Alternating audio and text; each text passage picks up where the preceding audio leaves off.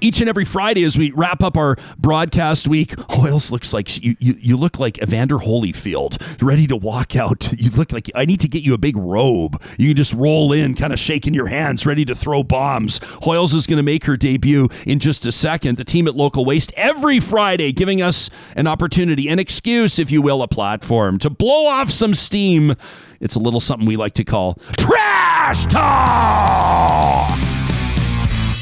This from Dylan, who wonders who the hell puts something gross on the bottom of a garbage bin without bagging it. Do you want a rancid bun with putrid slime, the stench you can smell across the yard? Because this is how you achieve that.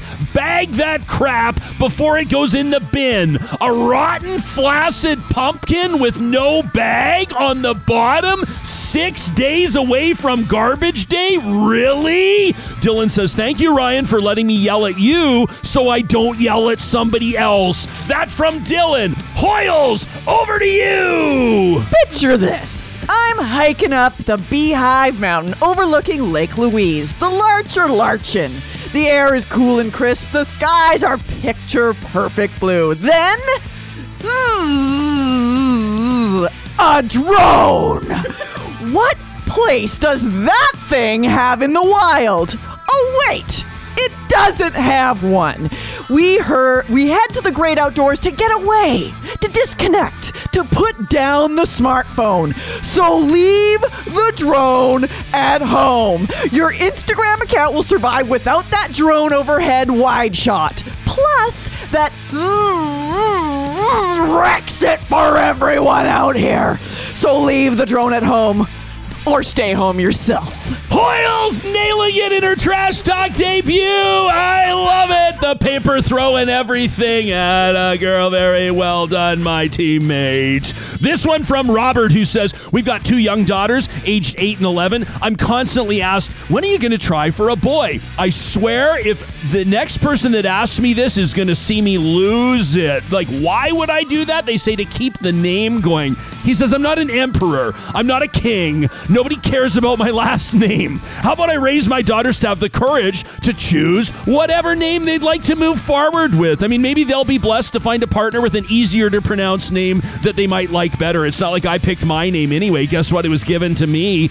He says, You want to talk about gender equality? Says Robert. He says, Let's start in the womb. My daughters are not worth less than a boy, and a boy is not worth more than a girl. That's absolutely ridiculous. And then Robert, in true Canadian fashion, signs off Peace and love.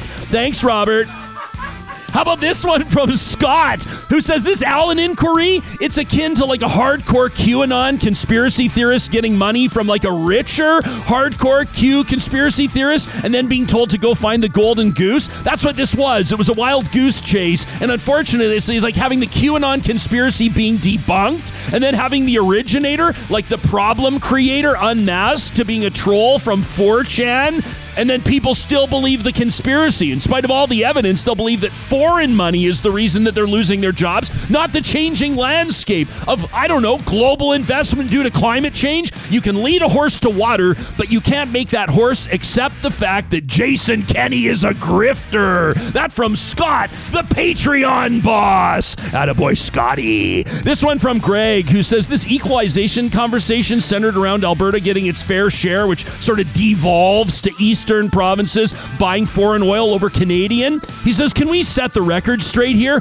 Provinces do not buy oil. Greg says foreign oil is bought by corporations who use it in their refineries. The two refineries in evil Quebec are owned by Suncor and Valero. He says Valero's head office is in Texas. Suncor's refinery outside Montreal still uses foreign oil, and for the most part, pre 2015 was run entirely on foreign oil. Their head office located in Calgary. And then there's Irving Oil's refinery that just received its first barrel from Alberta ever in 2020. Does anybody ever come out and call on the individual companies? No. Well, minus real talk. He says, Let me be blunt, Greg says. The enemy is not eastern provinces, it's not Quebec. The anger and frustration should be directed at the corporations. They're doing what they want to maximize profit. Oil and gas corporations fund organizations like Canada Action, who spread disinformation and they sow Western anger toward the eastern provinces. It's a distraction tactic,